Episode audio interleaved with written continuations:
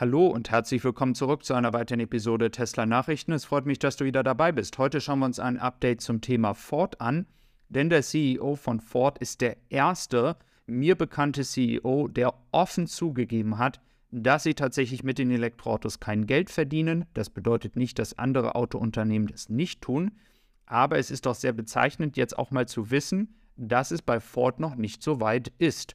Und genauso wie bei Ford ist, gilt es ja auch für andere Unternehmen aus dem Verbrennerbereich, wie zum Beispiel BMW, Mercedes, aber auch die ganze VW-Gruppe, dass wir natürlich überhaupt nicht wissen, was ist die Marge, weil es werden alle Zahlen zusammengepackt, auch die Verbrennerzahlen. Und bei Tesla ist es natürlich ganz einfach oder bei Lucid oder bei Rivian oder bei anderen Startups ähm, ist es natürlich einfacher, wie zum Beispiel NIO ähm, dass man einfach klar sehen kann, was verdienen sie eigentlich mit Elektroautos. Das ist bei den Konzernen, die noch Verbrenner haben, sehr, sehr schwierig. Die Expansion wird weiter vorangetrieben in hier in Grünheide und gleichzeitig schauen wir uns nochmal den Vorsprung von Tesla an, wenn es um die Stückzahlen geht. Der ist nämlich größer geworden. BYD ist der einzige, der jetzt da so ein bisschen hinterherkommt. Und dann haben wir noch GM, die stehen aber nur so gut da und auf der Höhe von VW hier als VW-Gruppe weil sie noch ein chinesisches Auto in Partnerschaft verkaufen. Ähm, die eigene Produktion ist gar nicht auf dem Niveau, wie diese Zahlen es widerspiegeln. Also es ist schon ein bisschen verfälscht, weil es hier wirklich um ein sehr, sehr günstiges Auto geht und dadurch auch Volumen ähm, erreicht wird in dieser Partnerschaft.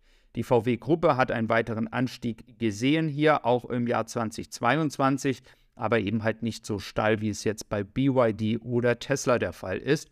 Und dann haben wir natürlich auch noch andere Unternehmen wie zum Beispiel NIO, die jetzt auf den Markt drängen und natürlich dann ein kleineres Unternehmen noch wie Rivian.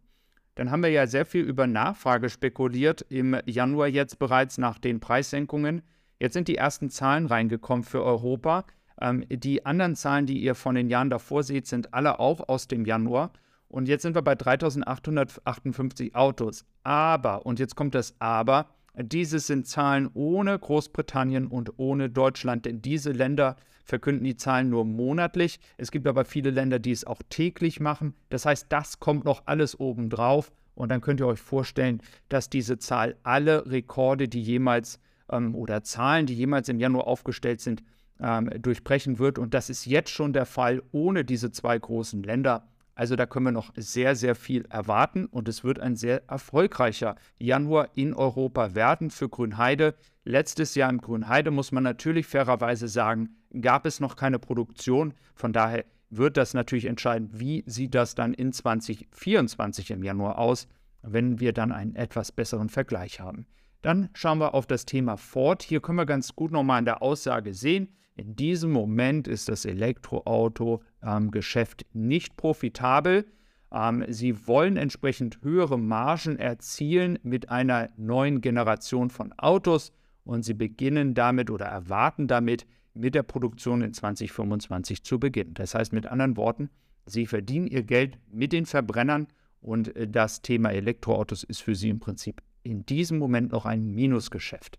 Wenn wir uns also einfach nochmal äh, das Einkommen anschauen, äh, dann sehen wir ja hier ähm, ganz rechts in 2022, ähm, dass Tesla jetzt inzwischen auf dem Niveau oder über dem Niveau von ähm, General Motors liegt. Ford hat hier tatsächlich sogar einen Verlust fürs gesamte Jahr verkündet. Und äh, dann haben wir Toyota, die natürlich ganz einsam da oben unterwegs sind, das ja auch schon seit Jahren. VW hat seinen Profit ja auch minimal erhöht und ich hatte ja bereits in einem anderen Video gesagt, dass zu erwarten ist, dass wenn Tesla wirklich so weitermacht und auch gut Geld verdienen kann äh, mit dem Autosektor, dass sie vielleicht sogar VW einholen als Gesamtkonzern. Also das ist ähm, auch ganz interessant. Dann haben wir nochmal die Zahlen aus Januar. Hier haben wir einmal auch äh, die ganzen Autobauer links, also zum Beispiel Ford. Wir hatten gerade über den Verlust gesprochen mit minus 20 Prozent ähm, Auslieferungen im Januar im Vergleich zu Dezember. Dann Daimler geht nach unten, VW-Gruppe, Toyota, Hyundai, Kia, BMW und ähm, Tesla hat hier weiter ein Wachstum erzielt. Dann haben wir Bilder vom Cybertruck. Ihr seht jetzt mal links die Reifen, die man da ähm, angebracht hat und wie viel Platz ist eigentlich hinten drauf. Es passen also acht Reifen in dieser Größe drauf. Wahrscheinlich testet man jetzt die Reifen ähm, und man testet natürlich die Reichweite Also man kann davon ausgehen, dass sie jetzt alles da voll machen, damit man einfach mal sieht, was ist die Reichweite mit dem Cybertruck. Ähm, also die Tests laufen weiter und man versucht natürlich jetzt die Effizienz schon zu erhöhen, bevor dann das Produkt auch im Sommer an die ersten Kunden gehen wird. Ja, ein weiteres Thema ist das Project Highland, so ist es ja genannt. Und ich möchte nochmal erinnern, dass aus Quellen von Reuters, äh, die jetzt schon einige Wochen alt sind, ähm, herausgegangen ist, dass die Hoffnungen, die wir uns um Neuerungen machen, nicht zu hoch sein sollen. Das eigentliche Ziel beim Model 3 ist die Reduzierung der Produktionskosten. Ihr dürft immer nicht vergessen, es wird so viel über das Model Y geredet. Neue Fabrik in Shanghai, neue Fabrik in Grünheide, neue Fabrik in Austin. Gleichzeitig ist aber die Produktion des Model 3 in China, aber auch in Fremont nicht optimiert worden. Ihr könnt euch alle erinnern, es wurde viel optimiert in China, hat aber immer das Model Y betroffen. Die Produktion des Model 3 wurde nur ganz geringfügig erhöht. Das heißt, ein Update in dieser Form, um nochmal Kosten zu reduzieren, ist dringend nötig. Als Beispiel, wir haben jetzt zum Beispiel ähm, das einteilige Frontcasting und das wurde zum Beispiel beim Model Y eingebaut und da gibt es eben halt 169 weniger Teile. Und es gibt auch einige andere Sachen, die man dann effizienter gestalten kann. Und das sind Dinge, die eben halt nicht im Model 3 passiert sind. Das heißt, viele Dinge, die ihr vielleicht im neuen Model 3 sehen wird, werden im Model 3 selber drin sein. Und das wird vielleicht die Effizienz auch noch steigern in der Produktion und vielleicht auch in der Reichweite. Beim Thema Reichweite bin ich mir aber nicht so ganz sicher. Dann schauen wir einmal auf ein Beispiel. Das ist nicht von Tesla offiziell, aber ein Beispiel. Es kann also sein, dass oben, ihr seht an der Frontseite, es ein bisschen aggressiver wird, also ein bisschen sportlicher wird, dass man hier vielleicht ein bisschen was ändert. Denn wir haben ja Abdeckungen gesehen, da schauen wir auch nochmal gleich drauf äh, im hinteren Teil. Wir haben Abdeckungen ja auch vorne gesehen, aber es ist nicht so, dass es eine ganz neue Form ist. Das heißt, wir gehen davon aus, dass es Kleinigkeiten sind, die sich hier ändern. Nochmals, wir haben diese Modelle bereits in ähm, Fremont in der Gegend dort auch gesehen. Und es gab Gerüchte, und da bin ich mir noch nicht so ganz sicher, ob Tesla das wirklich machen wird, ähm, dass das Lenkrad tatsächlich anders wird. Es gab einmal das Gerücht, dass es ein Lenkrad werden könnte, wie zum Beispiel im Tesla Semi. Und dann haben wir einmal das Thema Yoke Steering Wheel.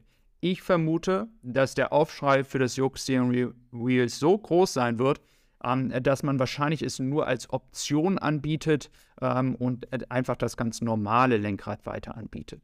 Ähm, hier haben wir nochmal einen Blick auf den hinteren Teil des äh, Tesla Model 3, welches ja hier schon mehrmals gesichtet worden ist.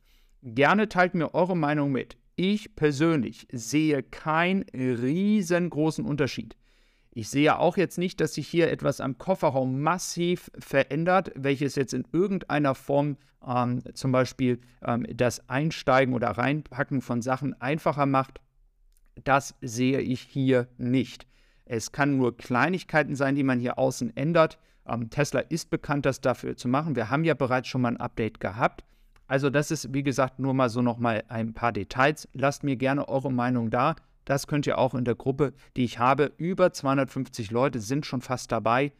Sei auch dabei, lass uns diskutieren. Link ist in der Beschreibung. Ich freue mich auf euch. Also macht's gut, einen schönen Tag noch und wir sehen uns morgen wieder mit einem weiteren Video. Bis dann und tschüss.